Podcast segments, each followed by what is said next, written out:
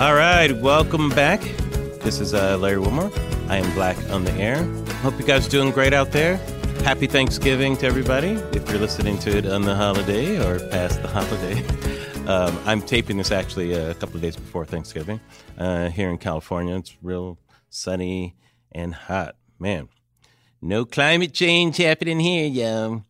But it's beautiful here. Hope everybody has a really good uh, Thanksgiving. Get some good food get that itis. Just let that turkey knock you out. I always find a way to to overeat, even when I say I'm not. I just always do it. When you think about it, what Thanksgiving really is about is about gluttony, uh, football, sleeping, pie. I think that's what America is all about. In fact, when you when you come when it comes down to it. That's what America's about. Gluttony, football, and pie. It really when you think about it, that's a joke, but it really does sum up America in a lot of different ways. Uh, the good and the bad, I think. Because who doesn't like pie, right? That's all I'm saying. So, a couple of things I wanted to talk about. Uh, by the way, we have a really cool podcast uh, today coming up with David Diggs, uh, the talented actor, musician, entrepreneur almost, you know. He was one of the stars of Hamilton, won a Tony Award for it. He's just such a talented guy. Also, one of the producers of The Mayor show on ABC, which um, I was uh, helping out on this year, and he was working on. He's just a real cool guy. We had a great conversation. Actually, we taped it last week, but I think you'll get have a lot of fun listening to to that young man. See, I'm old enough where I can call people young. That young man is very talented, such a talented young man. So couple of things I'll talk about today. The first one, oh God, it just makes me laugh so hard. This whole, okay, for all my sports fans out there, you've been following, you know how I feel about LeVar Ball, the father of Lonzo Ball, and all the other La La La Balls, whatever their names are. So this, the recent situation with his son, LiAngelo, I think it was, right? LiAngelo Ball he plays for UCLA. I'm just catching you guys up that don't know the story. Some of you know this already, but his son LiAngelo plays for UCLA. He's a freshman there, and the team took a trip to Shanghai, I believe, or somewhere in China. He and two other athletes stole some sunglasses or attempted to steal some, some sunglasses from like three different stores, one of them being Louis Vuitton. They got in trouble. Of course, they got caught. How are you going to be a six foot six brother in China and not be conspicuous, first of all, you know, which a lot of people have said, oh, hope nobody sees me taking these shades. You know, you're right. That's going to happen. So, anyhow, it, the stupidity about doing something like this mixed with the entitlement, I think I talked about this last time. Of course, just horrible. Okay, so Trump just happens to be in China doing God knows what. Nobody even knows what Trump does in these foreign visits anymore. You know, we just we just hope he doesn't blow up the world while he's out there out there walking through it.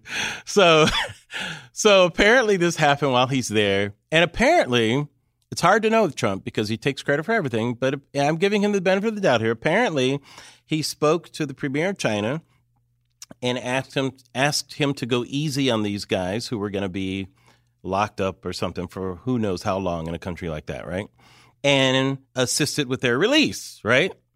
If Trump did that, that's awesome. That is an amazing thing to do for a president to intervene on behalf of, you know, some kids who obviously did something wrong, but yes, they're Americans and he intervened, and that's a great thing.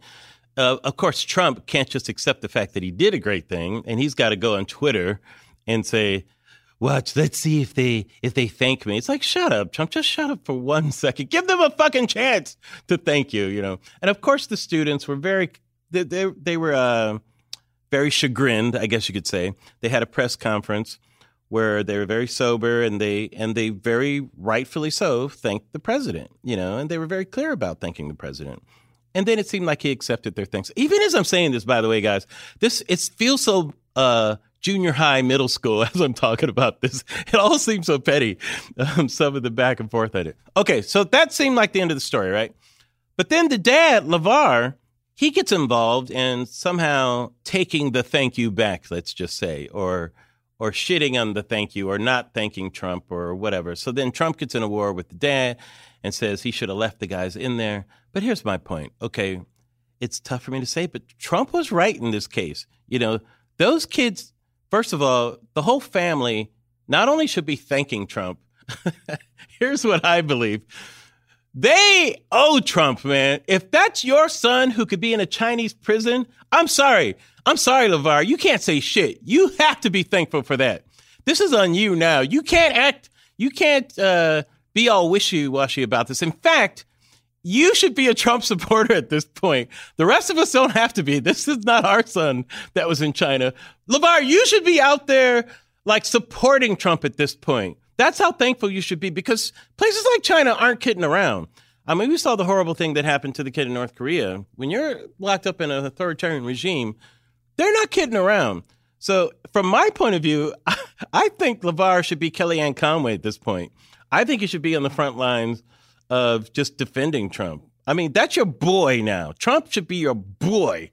You know, I don't care how you feel about him. He released your son from a fate worse than any prison in America. Who knows what that is? Okay. Here's what I realized about LeVar. And if and guys, please Google the conversation he had with Chris Cuomo that was on uh, CNN when he took over for Don Lemon. I think it was Monday of Thanksgiving week, Monday night. Please Google it. It's a train wreck, all right? And here's what I realized. This is why LeVar can never do the right thing. He basically is a black Trump. That's basically what he is, without the money. He's a black Trump without the money. I mean, he speaks in circles just like Trump. He needs, he's definitely a narcissistic sociopath, just like Trump. He wants the empire that Trump has with the big baller brand or whatever.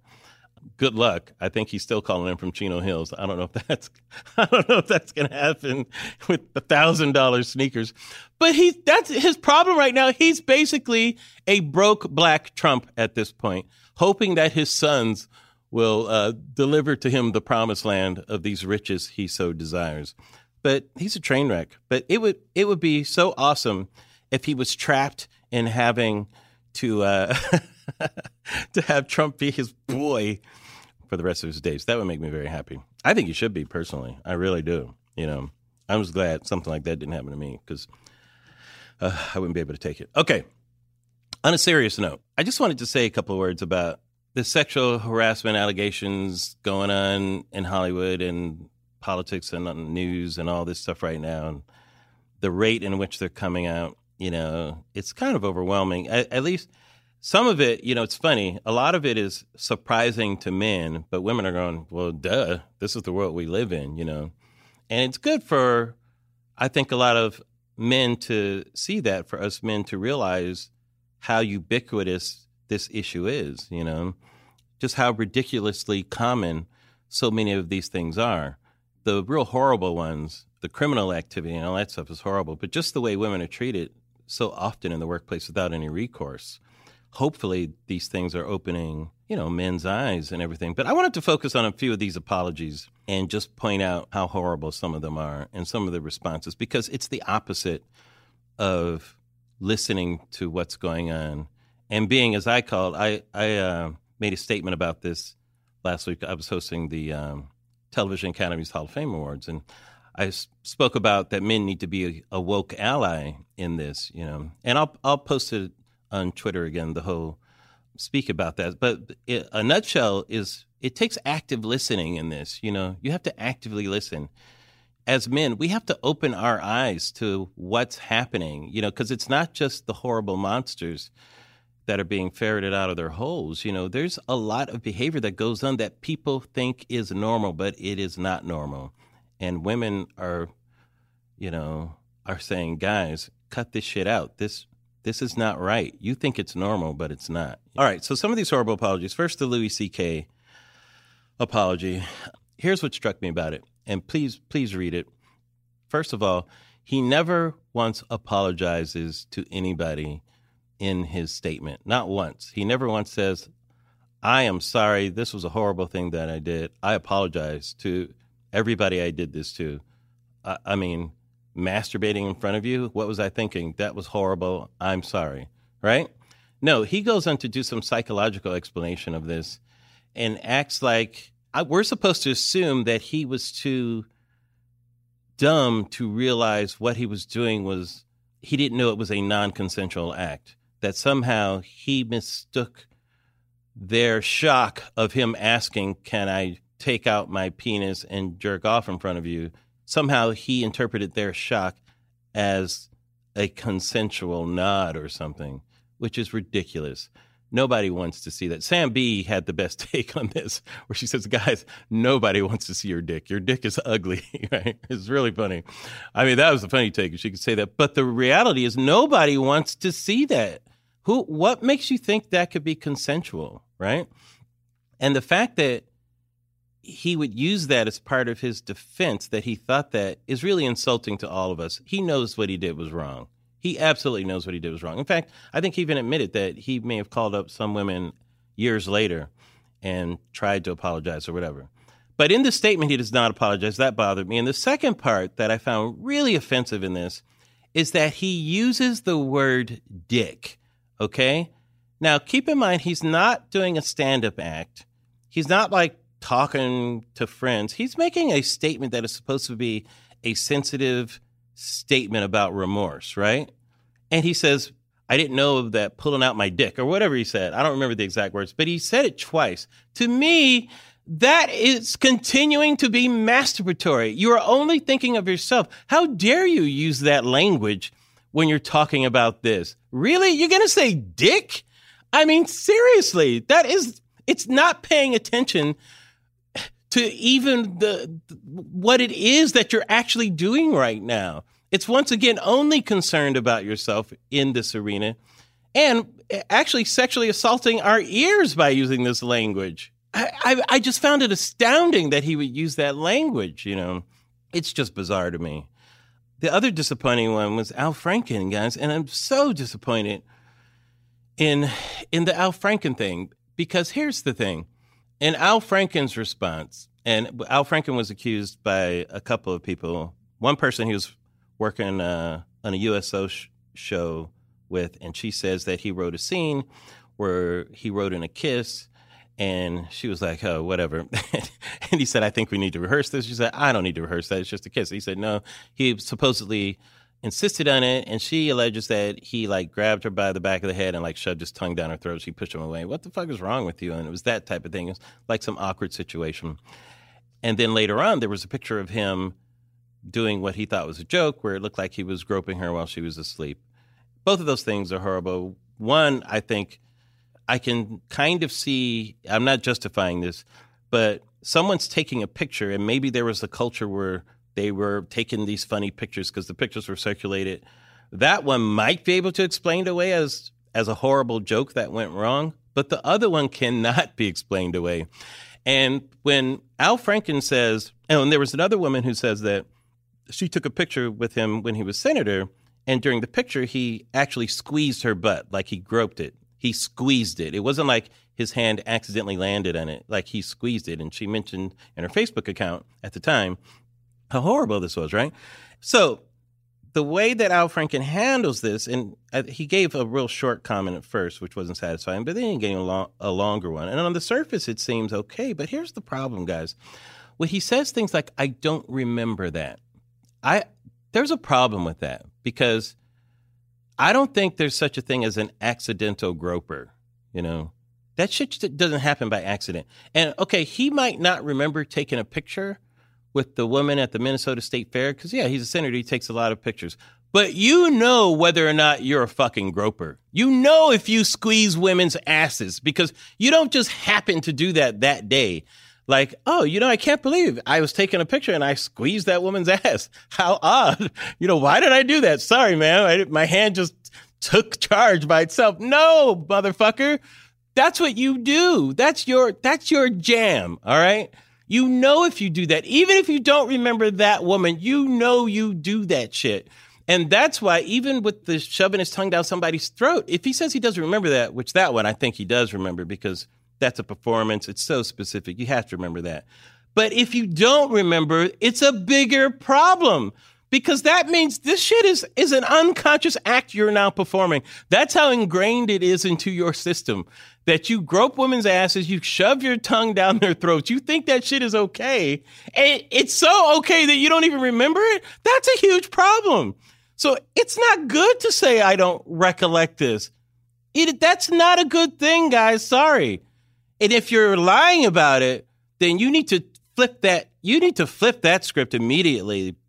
Because that's how you really take accountability and take remorse. You say, look, you're right. I did that. I was so wrong. And I need to stop this immediately because I've been groping women's asses and thought that was okay for years. That's telling the truth. It is not telling the truth to say, I don't recall that. It's not telling the whole truth, is what I'm saying. And the last one is so disappointing also. It's disappointing on many different levels. It's primarily disappointing for the women involved is the Charlie Rose story, which broke the other day. Like I said, this is a couple days before Thanksgiving. It's so disappointing because here's someone who is in such a position of power and respect. And I'm sure many women who have worked for him have really looked up to him and saw him as this uh, titan in the news business that, you know, having an opportunity with him, of course, would be great. And the Washington Post story is breathtaking. These by the way, the work that the people are doing, men and women, on breaking these stories and the journalism that's going on right now is amazing. This is amazing journalism, you guys. It's amazing because it's so important. And the work that they're doing, some of it has taken years. And once again, the problematic thing in Charlie Rose's response is there's one passage in there where he says, you know, something like, I mistook this for a consensual thing or like he read them wrong. It's that type of thing. And I apologize for not having the right words, but it, it's something to that effect. Like letting himself off the hook. Like he, he didn't read the room right. Okay. Here, here's what's wrong about that. If you have to take creepy creepy showers while women are working for you where you're coming out naked and you got to shove your hand down someone's pants and they're crying what the fuck about that makes you think that? What room are you reading that isn't right there? How are you misreading what's going on there? That's not only assault, guys, that is such an abuse of power. You can't misread their intentions. You can't say some shit like that. We're not stupid. You've already cultivated a smart audience with the type of show that you do. How why do you think the audience you've cultivated is suddenly going to be dumb and not going to understand what you're talking and just think they're just going to buy the stuff that you're talking about. Stop that, guys. Stop it. Come on. If we're going to be honest in this area, if we're going to go forward, if this is really going to be watershed moment, these apologies got to be better. They got to be stepped up. They got to be honest. They got to really be heartfelt. Fucking apologize. Don't make it about you because it's not about you. You did some horrible shit and apologize for that. Be honest about it. Own up to what you did. That's what really being a man is about owning up to your shit and then taking the consequences for it because you're the one that did it. You're the one that ruined people's lives. You're the one that made people feel uncomfortable. You're the reason why many of these women can't stop thinking about this shit every fucking day. All right, that's enough. It's Thanksgiving. I, we can't be. Uh, we got to think turkey. I apologize for that. I just had to get that out. All right, happy Thanksgiving, everybody. We have a great conversation with Daveed Diggs coming up. But first, this little word.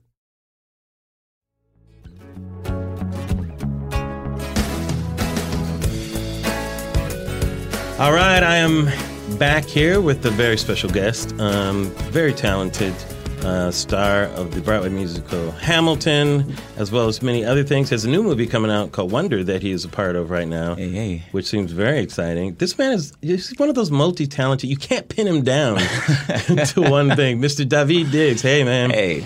Thanks for being here. Thank you so much for having me. Really appreciate it. Um, before we get into like your life, which is so I mean, there's so many interesting things that you're into, that you've done, and and where you're going, and just your thoughts and stuff. Tell me about this film. One, it's called Wonder, right? Yeah. Um, what is a, that all about? It's a really great film um, starring Jacob Tremblay and mm-hmm. Julia Roberts and Owen Wilson, and it's um, based on a book by R.J. Palacio, and it's uh, mm-hmm. uh, about a, a, young boy with craniofacial difference and mm-hmm. him going to school for the first time. Yeah. Um, and it's just a, a really great story uh, that encourages a lot of things that we need right now, like uh-huh. kindness and like. Um, Why would you say we need kindness right now? I don't like understand that. Acceptance and community uh-huh. building and all kinds of you know things yeah. that are the antithesis to our daily narrative. He has kind of a, a disfigurement I guess you could mm-hmm. call it. It's kind of like Mask. Remember that movie? yeah, something like that. Yeah, it's similar, but um, uh-huh. but it really is. Um, for or it's it is from Jacob's perspective in a lot of ways, or uh-huh. from Auggie's perspective, and it's right. it is the the real stars of the film are these young actors. There's mm-hmm. a lot of kids in it, um, and they are really just incredible It's amazing actors. how talented Yeah. some of these young kids are now. Right? I sound like this. These young kids. Yeah, I know kids know. these days. That's, So you know, I did this. I actually shot this the day after I left Hamilton. Like, so Really? yeah, it's the first thing I did ago. Uh-huh. after Hamilton. We like it was crazy to. I got sent the script and fell in love with it. And was like, how can we do this? We had to smash it into the schedule because. Right. there was so much stuff going on. Um, Tell me about your part. What kind of part do you? Play? I'm playing Auggie's teacher, uh, Mr. Brown, who uh, he teaches all the kids all these precepts um, to live by, and he is very concerned with sort of who they are as people as well as the lessons that he's teaching. Becomes sort of a mentor figure to Auggie. You're kind of like a Dead Poet Society It's type a little, teacher, yeah, yeah, Mr. Holland's opus. Yeah, a little thing. bit. It's Yeah. it's um, but it's nice to be in a movie for kids where the teacher is not the antagonist.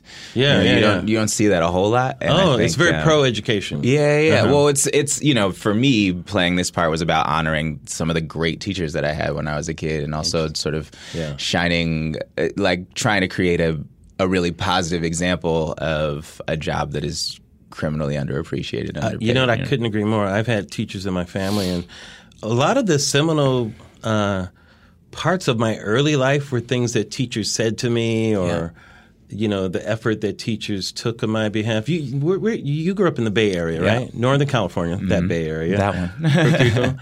And uh, you consider yourself biracial? Is that what you say? Yeah. Well, your parents, uh, which which one was white, which was black? My Was- mom's white. My dad's black. uh-huh. Yeah. Did you have a sense of that? Was that part of your personal identity growing up, or Yeah, I guess so. I mean, uh, everyone's biracial in the Bay Area, kind of, you Oh, know, yeah. like that. um, but it's a, you know, it's a pretty mixed up place. But it was. I, Uh-huh. I definitely sort of that is how I always Yeah. identified myself. so? With you growing up, it wasn't like you you were different from a lot of people. That was kind of the milieu of uh, what it was at that time. Kind of. I mean, it- yeah, there was a lot of mixed race kids. I grew up around a lot of mixed race kids, and Oh, it wow. wasn't always That's black and white, but it was, you know, like Yeah. there were a lot of. of You may be that first race. generation, Yeah. I think, where like the minds. They always say the kids always are the change of society because they they change their minds first. They don't change their minds, but they have the different opinion. You know, Right. So you're kind of in that first generation of that mixed group, I guess you could say, to use crude terms. Yeah, I think Yeah. yeah. and there's something sort of specific about the Bay Area Uh-huh. to I think those of us born in the '80s. You know, Like our, our parents are products of the '60s, so um, so there's That's kind of like Black Panther country. yeah, yeah. It's also Oakland was was Black Panther country. Right, so there's right. all of that. There's all of this sort of revolutionary spirit. There's also all of this sort of like uh, flower child kind of um, That's right, yeah. you know all inclusive spirit and uh, Yeah. and then you know like it's also in terms of sexual orientation like a, Mm-hmm. a place that is sort of ahead has always been kind of ahead of the curve so Yeah. it wasn't i didn't feel a lot of the the things that i think sort of black folks feel growing up until i went to Mm-hmm. college on the on the east coast you know until like i Yeah, i uh, San Francisco gets a lot of credit for that, but it really is the whole area. Yeah, yeah. I'm yeah i think um but you know and yeah so and i had you know i had so many like out gay friends in high school and you know so i didn't i didn't feel a lot of that the animosity towards that community either until i was i was gone.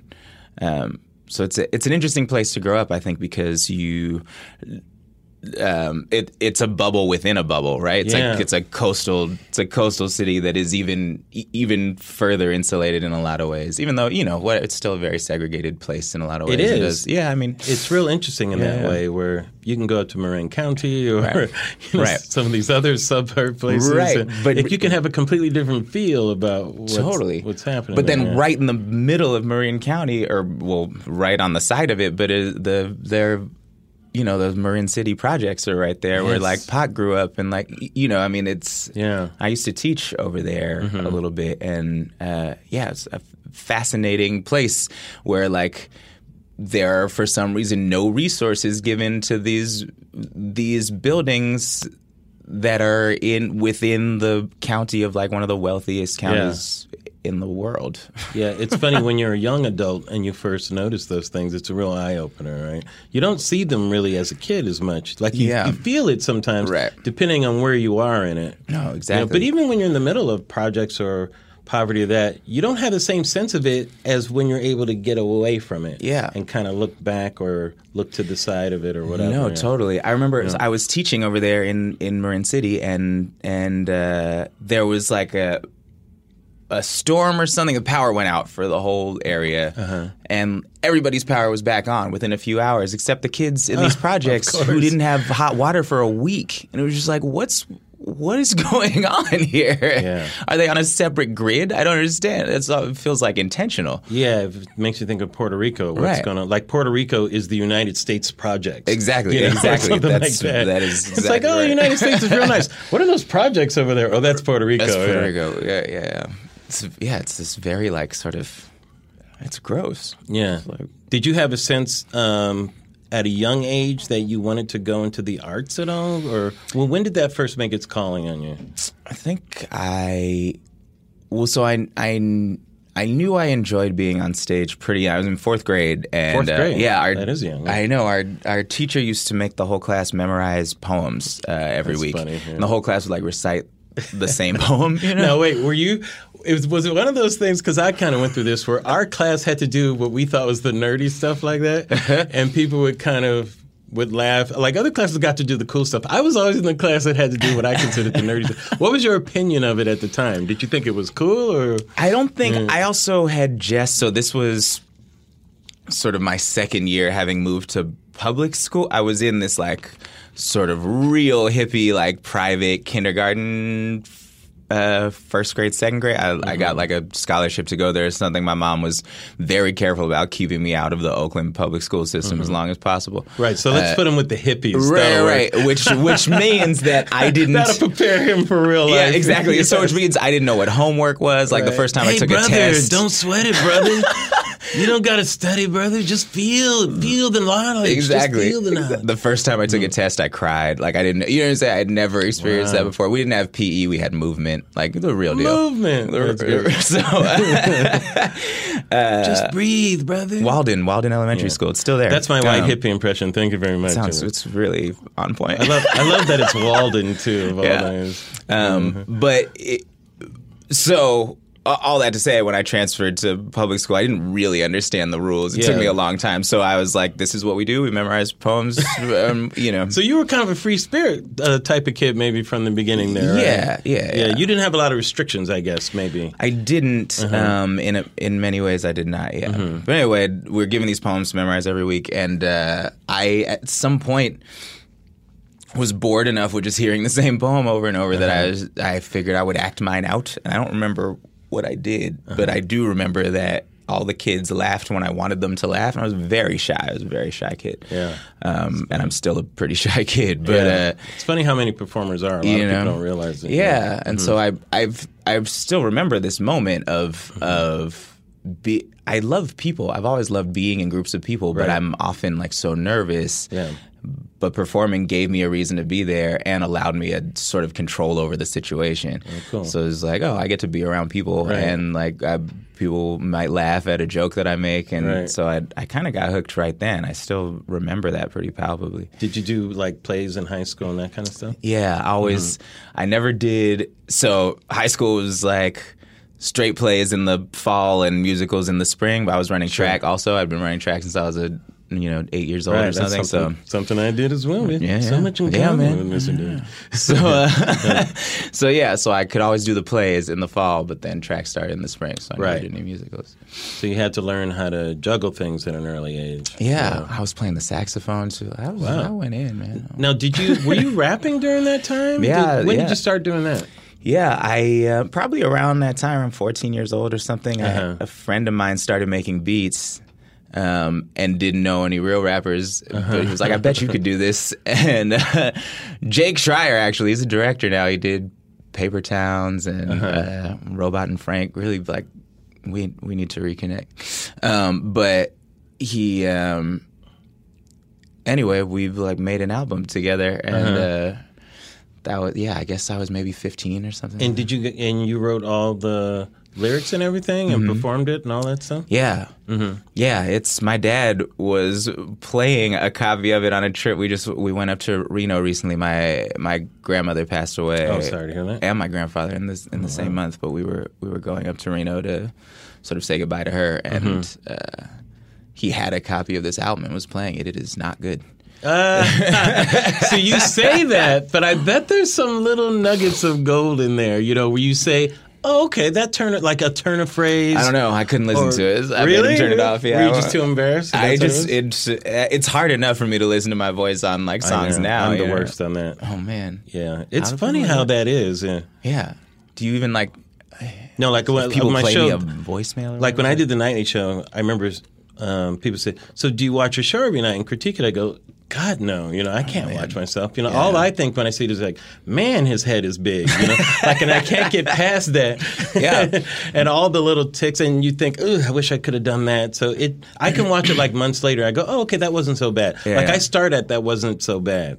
Yeah, that's yeah. I, I feel that way about most things I've seen myself in. Where it's like, if I have that reaction Yeah. to it, we're in good shape. But Yeah. if I what can, is this disgust that you have to have for yourself? I know. It's like, like, what is that? Is that part of the artistic process? Maybe. Like, as long as I have enough self-loathing, I can, I can maybe create a something to do it, decent. keep going. Yes, exactly. Maybe if I ever liked what I did, I would just stop doing it. Yeah, there you go. You'd Yeah. be satisfied. Just drop the mic, just that's like, what oh, it is, and I'm leave done. the stage. Yeah. Uh, declare, declare victory, depart the field. Right. Yeah. So okay, so you're a Bay Area kid, you're interested in all these things, and you got athletics going on, and and now you go all the way across the country to Brown. You went to Brown University. So. How'd you get over to Brown? Why why did you want to go to the East Coast and Ivy League and all what that you know Yeah. portends, as they say? Well, so Like the- where, in other words, where were you at that point in your life? What, what did you what, what did you think of yourself? I, um, y- you know, I knew I wanted to keep doing this acting thing, and uh, and I knew I wanted to keep making music. So I was, I someone had a, a, a guidance counselor in high school had told me that Brown did not have any core requirements, which.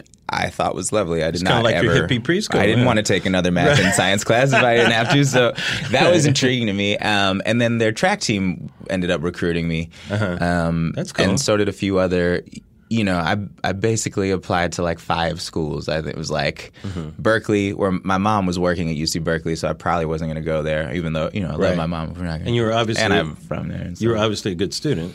yeah, I was Mm-hmm. a good student, but it was like Berkeley, LA, Brown Penn, Columbia. Like those are the people who were recruiting me. Those are the places Right. I applied.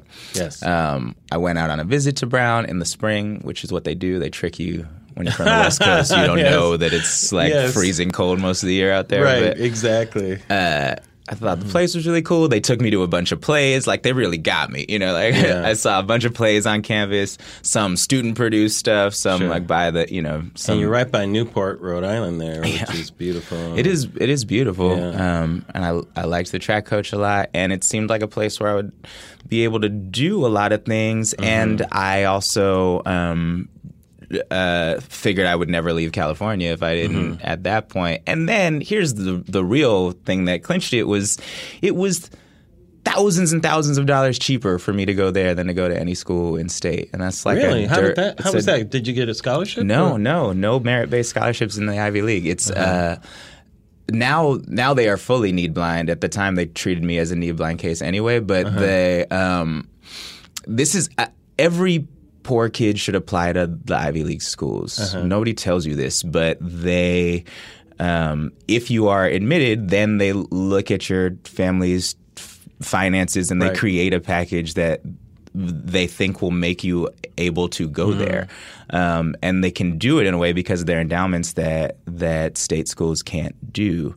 So yeah, because they have very rich endowments. right, Yeah. yeah. Um, and so I, you know, it was I would have come out of college with like literally four or five times as many loans had I gone to UCLA, wow. um, and my parents would have had to pay thousands of dollars more per year. and UCLA's on the cheap side of Yeah. these types types of schools. That's what I'm saying. So I, you know, I every time I'm talking to kids who are like, I don't think I can afford to go. You Yeah. should that you are exactly the person who should be applying to the Ivy League schools. You know, it's interesting. There is there's a huge gap, I think, in the understanding when you're in high school about what are the real life possibilities um, of college. Uh, a friend of mine, a friend of the family, he's a college counselor, and just when my kids were applying, there was so much that I learned, and it changes all the time. Oh, yeah. so always being updated. You know, do you have any advice for? Like young people who don't have information or don't know how to get it, who are obviously bright, because there's so many bright people and they limit themselves Right. you know, in terms of what their opportunities are. Yeah, I mean, I think th- that really is it. I, d- I do think if you are if you are i- interested in things, Yeah. Um, and particularly if you don't really know what the thing is yet, you Yeah. should go to college. Like it's a, it is Definitely, that is yeah. the the time. It's this crazy time where you just spend four years like trying to figure it out. Yeah. and there are phenomenal amounts of resources at your disposal. I always I think all the time that God, what a waste of what a waste i wasted so much there like i Yeah. was 18 years old i didn't know if i had access to like a theater now they produced a play that i wrote was like that a 20 year old wrote you That's know what i'm saying Yeah, like yeah. uh, they're the kinds of resources there that you would kill for as an artist Sure. out in the world now you know so um but i think in terms of figuring out information um you know they also want you like you can just call a university and be Really? like hey i don't understand how to get in there what do i do, do like, Who is this? who do i talk to um, Right. and there there are people there are actually probably representatives like alums in every in the city where you live Yeah. or or close by and they will send to like sit down and have a meeting with you, you know? I'd love to encourage young people to look at college and look at the opportunities. There's a lot of snottiness sometimes these days towards universities calling them elitists and that type of thing. I'm like, well, what's wrong with elitism when it means you're you're getting educated? you know, you're learning about the world. As you say, you you also make connections, uh, personal connections, and friends that you may have for the rest of your life, and you also discover things about yourself during that time that Yeah. had you just gone right into work or had you you know, there's nothing wrong with taking gap years. A lot of kids like to do that too. Oh, yeah. But the college experience itself, I think, is invaluable. I, I mean, I'm a kid that ended up dropping out of college after a while, Uh-huh. but but my experience in college actually shaped me for the rest of my life. Yeah. you know. Yeah, I, I agree with you. I think it's, and also just when else do you get to do that? I don't know. You really, it, you, it's hard to catch up later. yeah, you know, and reshift that. Some people can, Right. But good luck. yeah, yeah. That is not very easy. And and so after school, so now you decide. Do you remember the decision when you said, "Okay, I'm going to do this for a living"? You know, yeah, I because don't- that's another huge it is, it is decision, a right? big step, right? People don't know. You could, it seems like, and even your parents, who they might have put pressure on you. Did your parents ever put pressure on you for that type of thing? Like, even though I'm sure they believed in you, Right. It's At another certain thing when they say, "All right, but motherfucker, what are you going to do for your life? Yeah, like, yeah, how are you yeah. going to make some money?" Yeah, well, I think it- you know, I think it's a decision you have to keep making. Actually, I, That's you true, know, yeah, that's I, true. I finished college and I went back to the Bay Area, and was just sort of doing plays, and I was teaching. I was substitute teaching, and I was doing some of my own like poetry teaching stuff like that. Did you kind of see yourself as an actor at that point in terms of showbiz, or did, had you not really defined it? I- just said you were doing plays, which meant you were yeah, performing. Yeah, yeah. No, I was, I, but it was pretty undefined. You know, for me, it's always just been about can I keep doing the things that I like to do, Mm-hmm. and is there a way that I can make enough money to survive just Right. doing those things as opposed to having to take a job to do something else Right. and so you know and the answer was kind of um, initially and so but like like you said so every every so often I have to look at what I'm doing and kind of reassess and be like, Mm-hmm. is this is this what life is right now? You know, like Right. can I survive on this amount of money? Like, Like, can it's I first, like, like performing, especially for a lot of people, first it's their side hustle, right? Right, right. So how does that, like, for you, how did the side hustle become the main hustle? I never did anything. I it was never the side hustle. It Uh-huh. was always just like not a great main hustle. Oh, that's You know? hilarious. That's how it was with me. Actually. Yeah, and Yeah. so but and what happens honestly is like you lose skill set. I can't like a cash register these days. I couldn't even. How do you know what I'm saying? I, when I moved to LA, Yeah, you went to the Ivy League and you can't use a cash Yeah, yeah, register. but, like, maybe these are elitist institutions. for sure they are. But touch. like, look, um, but it, I moved to LA and I, I it got it got real tight down there for a while, and I was like, all right, I got to do, I got to get some LA kind of job. for yeah, yeah. for people first coming here. Yeah. And um and so I you know I was applying for jobs. My mom was like. I called her one day. We're just talking. I was like, "Yeah, I got. I have this interview today to wait tables," and she like laughed at me. she was like, "You can't do that." Right. I was like, "What do you mean?" She's like, "I know you pretty well. You are not organized enough to do that job." I was like, "Actually, that's probably not a skill set that you have, but good luck to you." and she was Right. not wrong. Um, So that didn't last long. no, I I ended up, you know, delivering catering to pharmaceutical companies. Like that was a was weird. Catering gig. to pharmaceutical companies. No, for pharmaceutical companies Oh, okay. to. So f- this was this crazy gig I had for a, li- a little while. This was right before I left to do Hamilton. I Uh-huh. was like, for minimum wage, would get up at like five in the morning and go to this restaurant and make these deliveries of like trays of fajitas to hospitals that were kind of like bribes by pharmaceutical companies or whatever. It was kind of like What? here, w- here's lunch on behalf of whatever. By the way, take this Viagra on us. Yeah, no, Right. no, it was like, Right. but it was like for whatever company, and sort of like in exchange for them hawking their product to their patients, like really Wow. gross stuff. yeah. When did you? Uh, how did you meet Lin Manuel uh, Miranda? This is another wild story. So I'm substitute teaching in the Bay Area, and this is um, So you had gone back up north. You were this in was Los before. Angeles. This is before I came Oh, it's to LA. This is actually like 2000 and I don't know, let's say nine or something, 10 Mm-hmm. Um, and I'm I'm substitute teaching, and um, me and a friend of mine, Anthony Veneziale, uh, who went to Wesleyan with Lin, and Mm-hmm. they had this group called Freestyle Love Supreme that was performing out in New York. I love that name. Freestyle Love Supreme. Yeah, yeah. That's fantastic. It's still it's still it around. sounds like Lin too. Yeah, You know, yeah. It's got the word love in it. Yeah, yeah, no, it's it is an improvised um, sort of rap event, Uh-huh. and but they're all they're all sort of like sketches and games that you play. And one of the things they would do at the time is like a love battle. They would invite audience members to come up and like battle each other for how much they could love each other. You know? That's hilarious. Um, but uh, anyway, me and this dude Anthony, who was also substitute teaching due to a clerical error, were called to the same class. So we show up on the same day to teach the same class.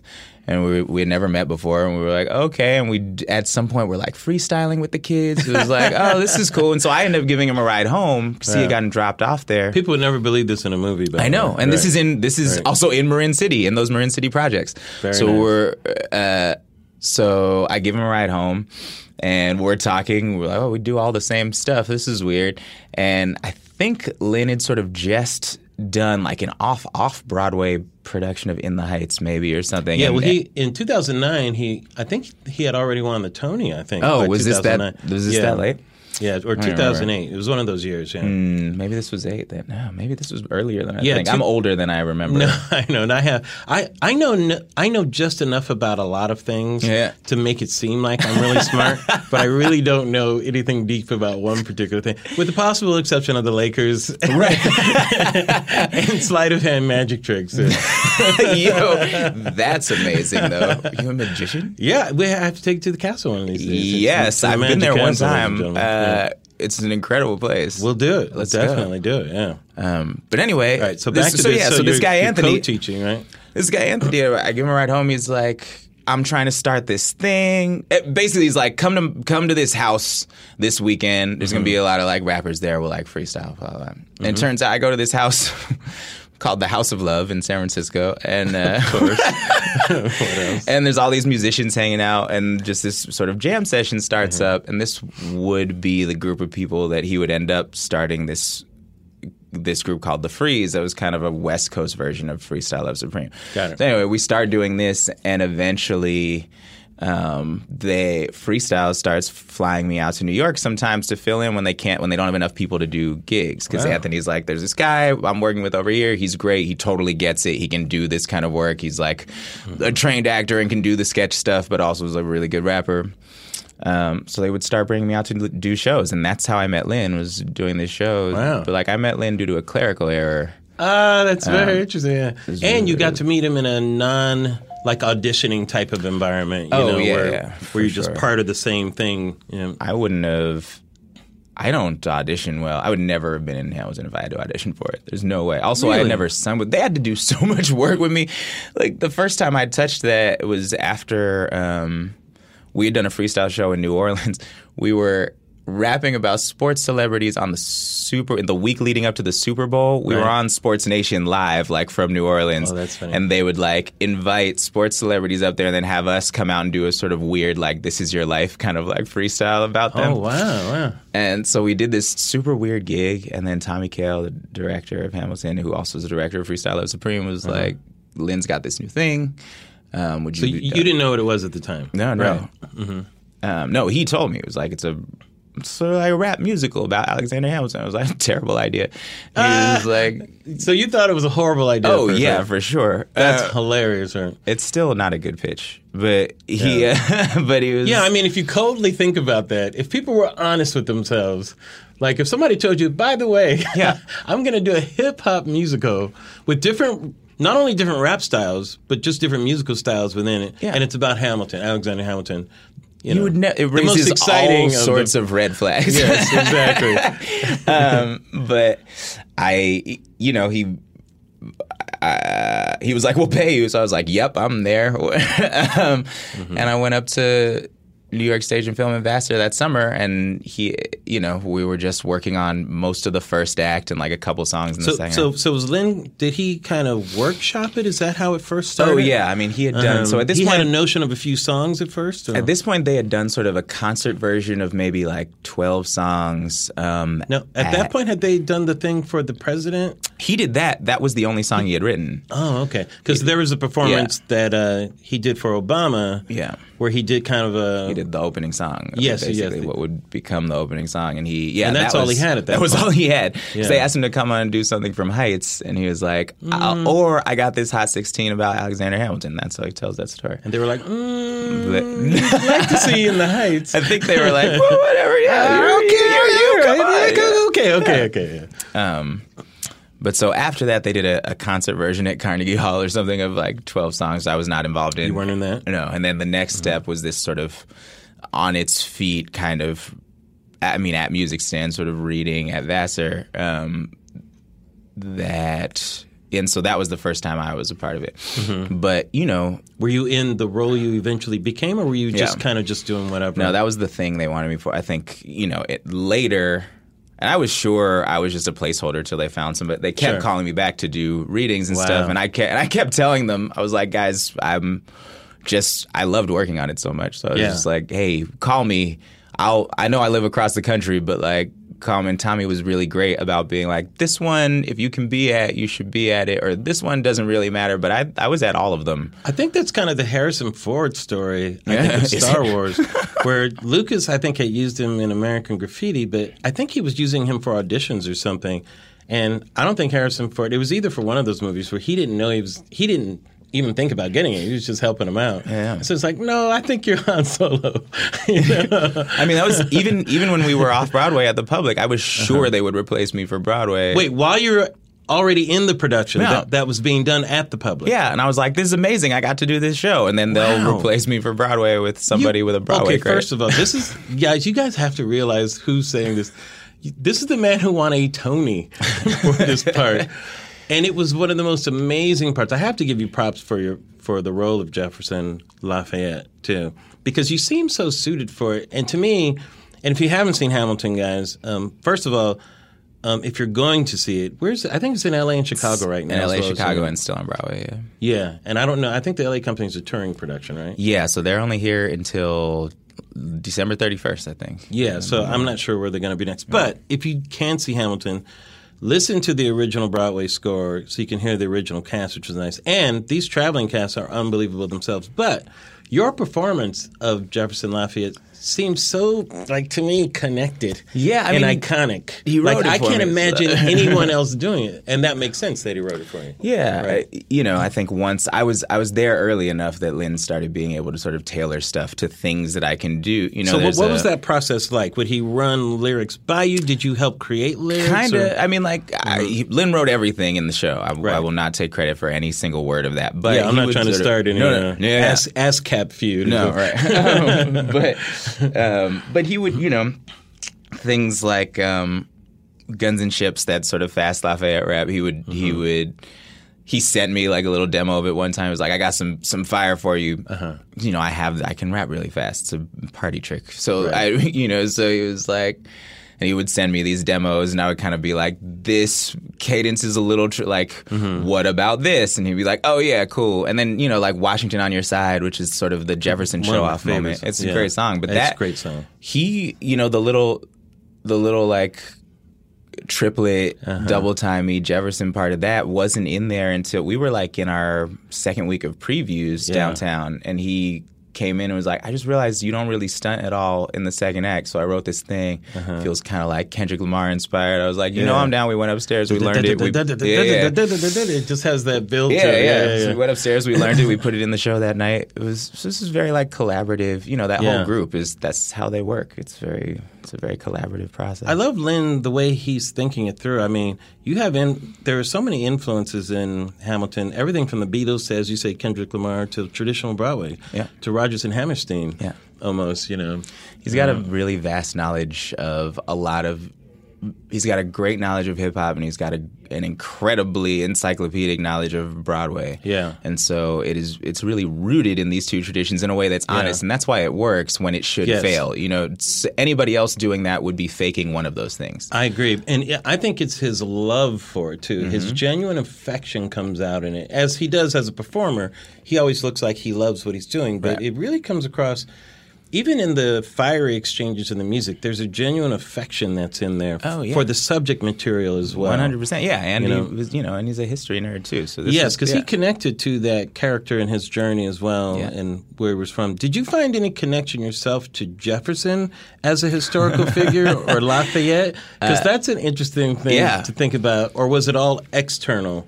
you know? No, I think you know it was really interesting. Lafayette, um, you know, is a I think is in a lot as I started learning more about him has a lot of things about him that I would aspire to be. You know, Mm-hmm. being that sort of devoted to a cause that is not even part of your country. You know, just to be like democracy is a thing that should exist, Yes. and I'm gonna go like I'm really ride or die for that. I will go literally ride this horse and die if I have Right. to for this for this cause. Egalite, fraternité, liberté. Yeah, yeah. And it's at this time, it's at this sort of fascinating time where, dur- you know, during the revolution, it was like a, it was like a, a, a French aristocrats were coming over to Yeah. fight in the war, but they Yeah, didn't really want to fight. The elites. yeah, yeah. Yes.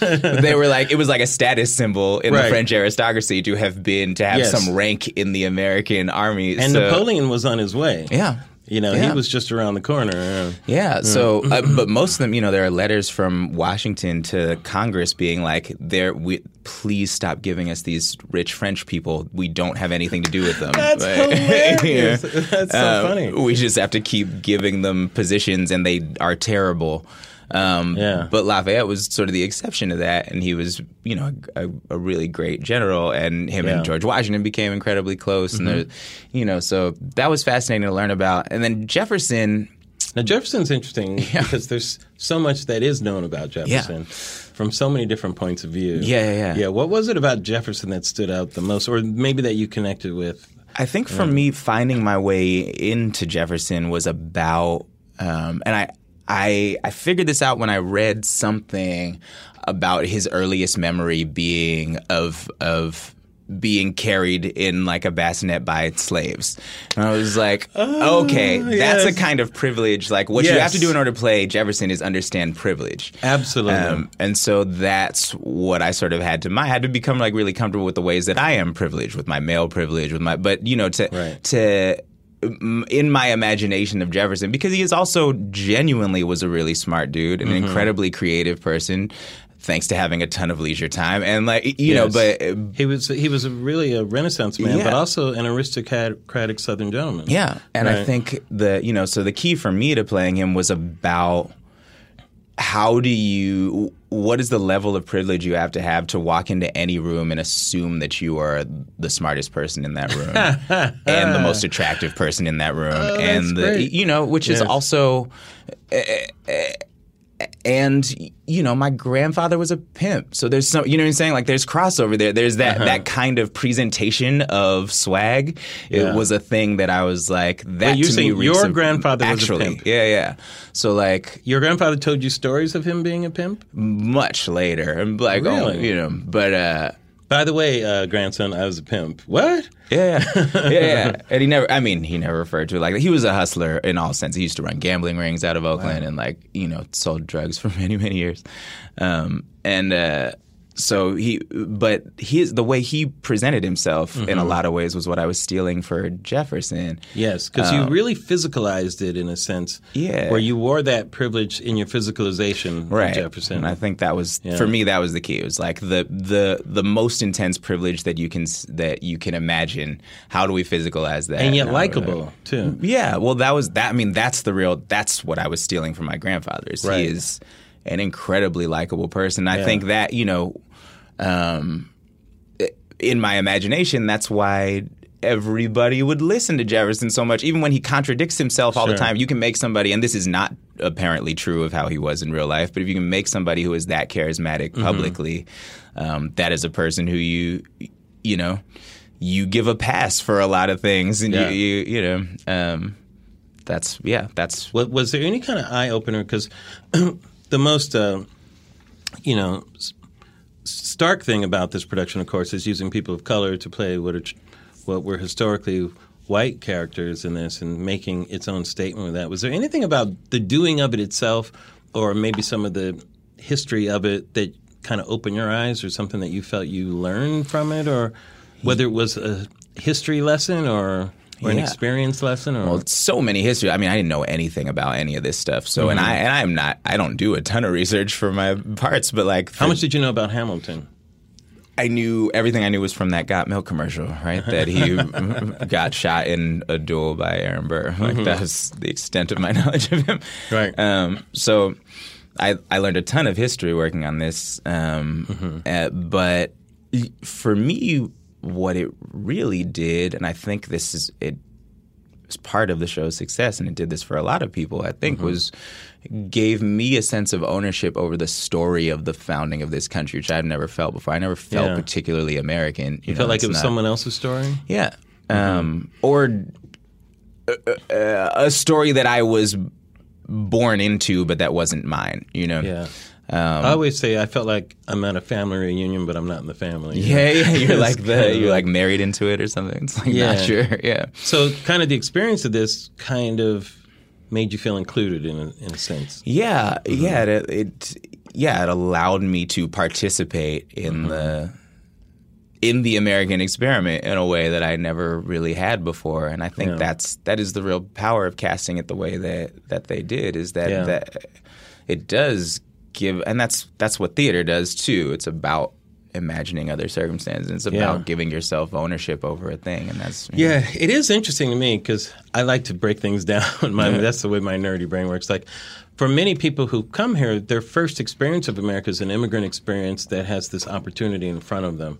And for many blacks, our it's a history that is behind us that is mm-hmm. problematic. Yeah. as opposed to the road that was in front. And it's Hamilton in some ways. It doesn't correct that history, but it gives a different um, way to experience that history. Right. You know that that I, it makes it more for a, people to have a joyous celebration of that, more than just either an intellectual study of it or Right. or an agreement like yeah yeah yeah that happened that happened. yeah, yeah, totally. No, yeah, it allows us to participate in it and like have fun with it as well, which is yeah. in a way that was hard to hard to imagine. So, and now you're doing all kinds of things, um, uh, acting, of course, more. And you, um, how much is rapping a part of what you do now? Do you, is that something that you're interested in in terms of doing, like putting material out there? You're Oh, doing yeah. something for the NBA now, right? Yeah, well, so with E ESPN, so I'm I, yeah, I mean I I have this band clipping, and we we are always putting music out. But Right. um, and then I am in partnership with ESPN doing some songs. So we did one for the Warriors opening night, and we're working on a Yeah, on a Christmas song right now. Uh, but it's you know sort of rap songs and videos that are kind of tied with specific sporting events, Mm-hmm. um, and that's been really interesting. And by the way, all of these projects, I work with the same people and everything. So, so clipping, my band is making all the music for all of this stuff, and then Uh-huh. Right. we are also. I, I'm an executive producer of the show, The Mayor. The mayor uh, have to put information out there. I've worked on the mayor Yeah. too. There's a as a um, consultant producer. Yeah. uh, so much fun. Honored to have you in there. Oh man, uh, honored to be a part of it. How did you get associated with? with how did you get together with Jeremy Bronson? Our the, uh, uh, we share an agent who was like, and "You guys should hang out." Yeah, and uh, we did. And he told me about this project, and I was like, "That's what do you want me to do?" And he said, "Executive produce." And I said, Yeah. "I don't even know what that means." But Yeah. and he was like, "That's all right, you'll figure it out." Je- let me tell you, Jeremy Bronson. I mean, when he talks about you, his whole face lights up. You know? he has such this appreciation for you as an artist and what you bring to it. You know, uh, Jeremy, who created the uh, show, and he's an interesting character because Jeremy comes from kind of both the political area and the creative area. Yeah. and then you know to mix with you from the hip hop world and but also from the dramatic area. Yeah, kind of interesting. How how much did you have any input on the story at all in the beginning of the Mayor, or was it just the musical part of it? Or? A little bit. I mean, I would I would make suggestions here and there on the story, but my bigger concern, you know, Jeremy's great at that, um, and he has a, a great understanding of these characters. My the thing that got me excited about it because he wanted to make this story about a rapper. I was like, great. Then Yeah. wherever he is from is incredibly important. Yes. and we ended up setting it in a in a fictional Northern California town called Fort Gray, which is great because that Right. feels like home. Um, but that wasn't always the case. I mean, in that meeting, I was like, "Well, where do you want it to be set?" And he was like, "Well, I know it. I don't want it to be a big, big city, but still a city." And he, you know, he threw out like Uh, like like Memphis, or, uh, which I was like, well, that's really interesting. Memphis that comes with these sets of codes, and the rap music is going to sound like this, you know, like. But it was, it's basically my all the lights that were firing in my brain was like, well, what is the what is the musical foundation that we Right. give to this character? How does if he is a rapper, then the the community that he grew up making music in affects everything. It affects his political view. It affects everything. Right. And so um, that was that was what was exciting for me because I don't think I can't think of an instance on television where rap music has been presented like that in a way that is how it actually functions, which is a pretty local politicsy type of Mm-hmm. thing. The only time you know we see hip hop on shows like Empire and stuff where Sure. it's where it's big. It's It's more global. It's global, Yeah. and that's that exists, but that's such a small percentage of the people who are making the music. Whereas like um, those of us who grew up making it, and when you when you really study rap music in general, it's incredibly regional and it's very very specific. Rap music and music does that in so many ways, but rap s- starts off very provincial. Yeah. in Yeah. many ways, and then it becomes a thing, and then everybody embraces it, and then it's like, Right. You know, it, it can lose some of that. Yeah, you know, but we're and we're in this interesting time right now Mm-hmm. because th- thanks to the internet, you know, everybody can influence everybody. So like Yes, whatever, true, you know, yeah. so now, you know, hits right now sound all of them pretty much sound like Mm-hmm. like Atlanta, right? Sound like the music that's coming out of Atlanta because they are sort of dictating what the the hot sound right now. Right. But then you get these exceptions like a like a Kendrick Lamar, Yes. who you know now we can see a lot of sort of direct imitations of him, Yeah. and that And that sound becoming kind of an he's interesting thing, you know? redefined kind of that uh, L.A. rap. Yeah, yeah. which had a certain which had its renaissance too, and there was, and that right. was, and so there were people sort of jumping on that too. But uh, you know, um, but still, for when you start doing it, you know, before Yeah. anybody knows who you are, your real influences are the people around What's you, around and you, those yeah. and those sounds are really specific. You know, Mm-hmm. rap from Memphis doesn't sound like rap from Atlanta, doesn't sound like rap from. Tallahassee, you know, uh, Uh-huh. it's it's this very sort of specific thing. So Yeah, I love how authentic you wanted to make it and everything. What what's the mo- like? If anything stands out with with that Bay Area rap. What is it in your mind? Like, well, what is that different sound to you, or or the thing that really makes it stand out and different? Um, the Maybe the, you can give us some examples. that. But you know, the upbeats are really important in the Bay. If you go to the Bay, you- you can't people can't see what I'm doing. Yeah, he's But- not, he's doing his head. Up yeah, yeah, but whatever. like w- when you watch people dancing, it's the the emphasis is on the up. So if like, you're okay, nodding your all right, I'm yeah, up yeah, here. yeah, yeah. so if you're like nodding your head to the beat and and your head is coming down on the one, two, three, four, but the accent is really on the ands of that one, ant, ant, ant, ant. Okay. So that's uh that's kind of like a a, a very Bay Area thing. Uh-huh. Um, we also there it, the drum sounds in the Bay tend to be really hard compared to a lot of other places. We don't we don't like sort of weak, sampley sounding drums. Right, right. jazzy sounding drums. That's not that's, that's not as much of a thing up there. Not a ton of of sampling, but a lot of sort of synth work. Yeah. Um, and then. And also, you know, a dialect stuff. I have Brandon Brandon Michael Hall, who, who Who's the star is of the, the star mayor, of yeah. the mayor. He um, he uh, we met in New York after he had been cast, and it was so great to meet him. But I was he had never been to the Bay before, and so I like arranged a trip for him out there and just sort of like dropped him off with some friends of mine. and Was like, Uh-huh. funny. teach the boy, and uh, he, uh, and he had like a couple crazy nights out there, and um, but you know, there's also a dialect thing that he's been really diligent in. It's really impressive. Yeah. Um, but hard R's, which is rare for black people Say, uh, give me in an this example. country. Uh, uh, uh, so like, uh, I don't know why I can't think of any word with an R in it. Like the ringer pods, right? It says that right there. We'd be like the ringer. We really hit that R, which is not The R at the end, the R at the end and sometimes in the middle too. the ringer, um, as opposed to as opposed to uh, as a, I, ca I have a hard time doing slang that sounds like anywhere else. But so you know what I'm saying? All right. like the ringer. Or the Yeah, yeah. So there's a tendency in a lot of black vernacular to drop the ends of words, right? Like that. Um, and in the Bay, it's kind of the opposite of that, which is a reason. One of the reasons there's Well, a lot. Well, by the of time black people get to the end of the word, we're ready to move on. Right, right. So we don't we don't feel like why am I at the end? Why Yeah, do I need to say the end of the word? I'm already to the next word. Yeah, yeah. You guys deal with the end of the word. I'm gonna move on. exactly. so, but in the, I think one of the reasons that a lot of really proficient, fast, technical rappers come out of the Bay Area is Uh-huh. because of our tendency to hit the ends of the words. That is so interesting because even like with Hamilton, with Jefferson, like every word is so crisp. Yeah. Like hitting those words is amazing because you match speed with precision. Yeah. On that, but you don't lose beat and rhythm at the same time. Yeah, and I'm a product of my environment. You know, I grew up listening to E40, who does that too. But like, Uh-huh. I, you know, we. Who we had on the show. Hey, hey, did you really? I gotta listen Yeah, to that episode. did. Yeah, he did a Oh, little uh, guest spot on the show. That's the greatest rapper of all time. there you go. Um, uh, I I was on tour. We were on tour. My band clipping was on tour with this band. They hate change. Um, Uh-huh. These these kids from Florida who are fantastic. You should go check out They Hate Change. Um, but they one of them we were hanging out after the show one night. He was like, "Man, Diggs, you rap." Like you got the cleanest teeth. like your teeth are always real clean. I was like, I've Yo, never man, heard what anybody. Kind of, what kind of toothpaste do you use before you rap? I never heard anybody describe it like that, but that is, I like that. That is kind of accurate. the cleanest teeth. That is very nice.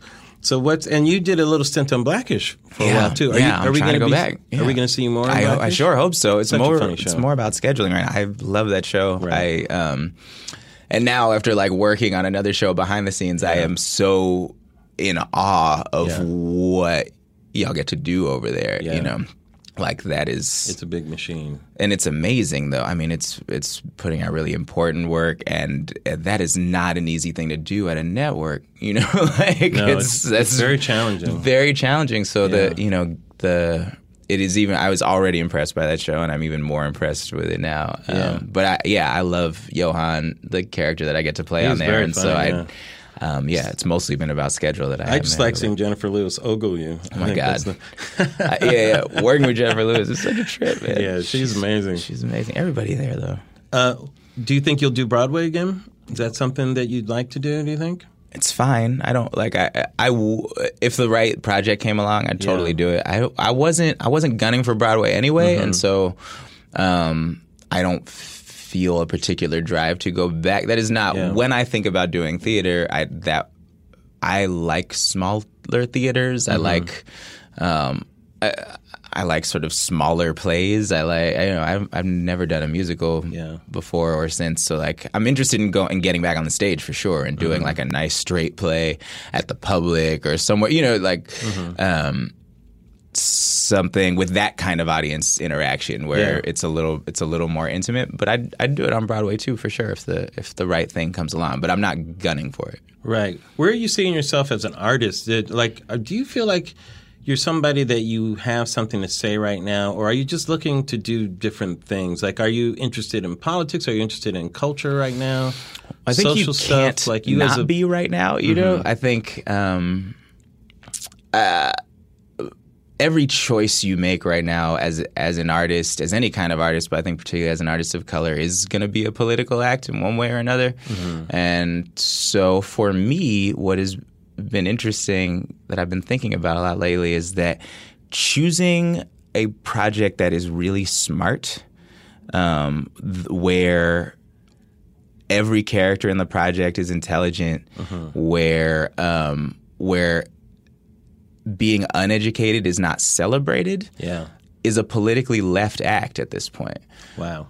Um, Yeah. So that's that's what I really, you know, that's um, I'm working on this show Snowpiercer that we did a pilot for for TNT, and it is one of the smartest shows I had ever read, which is why I said yes to it, um, because it's a it is a, a show about multiple different classes, um, but everybody in the show is smart. And that I think that that is a statement. That is a political statement, um, and it's an intentional one. And I think you know, um, our band clipping is is we sort of there's no first person in any of the music that we write so it's all sort of like hive mind rap stuff but we've had to start becoming a little more clear about our politics i think too in these times Yeah. whereas you know um, yeah we're we're working on an album full of horror themed songs um, and uh, you know the things that you choose to be scary are are political you know what is w- things there are scary things just about we, I mean we saw this with Get Out right which Right. paints just being black as as a horror film just the experience Yeah. of being black as a horror film I mean, it's that's- viewing Guess Who's Coming to Dinner as a horror movie. Right, which for some people it is, depending on which side you're on. what did Jordan Peele didn't he just tweet that today Get Out as a documentary Yes, yes, he did. Yeah, yeah. Because they put it, I think, in a comedy category for something. Yeah. Which, it's hard to categorize a movie No, like that, yeah, which I sure. find actually liberating. Oh, my God. When it's hard to categorize Thank goodness. something. Yeah, I we- find that as a plus. Yeah, absolutely. Yeah. The yeah, the categories of things are often I think what is what make it makes it so difficult for us as creators to Yeah. produce things the way we want to, right? Because you Right. get a bunch of other hands in there being like, "Well, this has got to be a comedy, so we have to." Like, well, People like to pigeonhole it's this not. business. Yeah. It makes it easier to sell. I get it to a degree, except that it's making the product worse, Yeah. yeah. which is bad business. I thought, but Well, I'm also big- not a good businessman. No, yeah, I think you're doing great, and I just want to thank you for sitting with me and Amen. uh, Thank you. Wishing you the best of luck for all the stuff. I mean, I have so much. I see your future completely. You know, well, the, Glad makes one of us. but I love the fact that you want to do smart things. You know, all those things are conscious, woke choices. You know Yeah. that we make all the time, and they're not accidents. People think they're accidents sometimes. When how did you get involved in that smart thing? Because we chose to We do chose it. to do it. Yeah, we were offered a bunch of dumb shit, and we chose the smart one. Yes, Like, it's that's- you know saying yes to uplifting something is Oh is man, Well, always a, it's one of the big things about Wonder, like coming back to it, which I hope people check out this Yeah. weekend because it's it really is um, it's about kindness and it's about you know it's about Yeah, uh, it is it is a great antithesis to our sort of political situation right now, and I'm Yes. very like it, that is so that is a thing, and it was a thing that I didn't know what it was going to become. I shot it in four days; it was done really quick. So just seeing it now, I was like, oh my god, I'm so proud to be a part of this. Yes. It's sort of validation for you go through your life and make these choices, right? And and Mm-hmm. You're, you're sort of just making choices going through it, and then occasionally you get to sit back and see something and be like, oh, I'm so happy I made that choice. Like this was Well, the I can't choice. wait to see it. Everybody, please go see Wonder.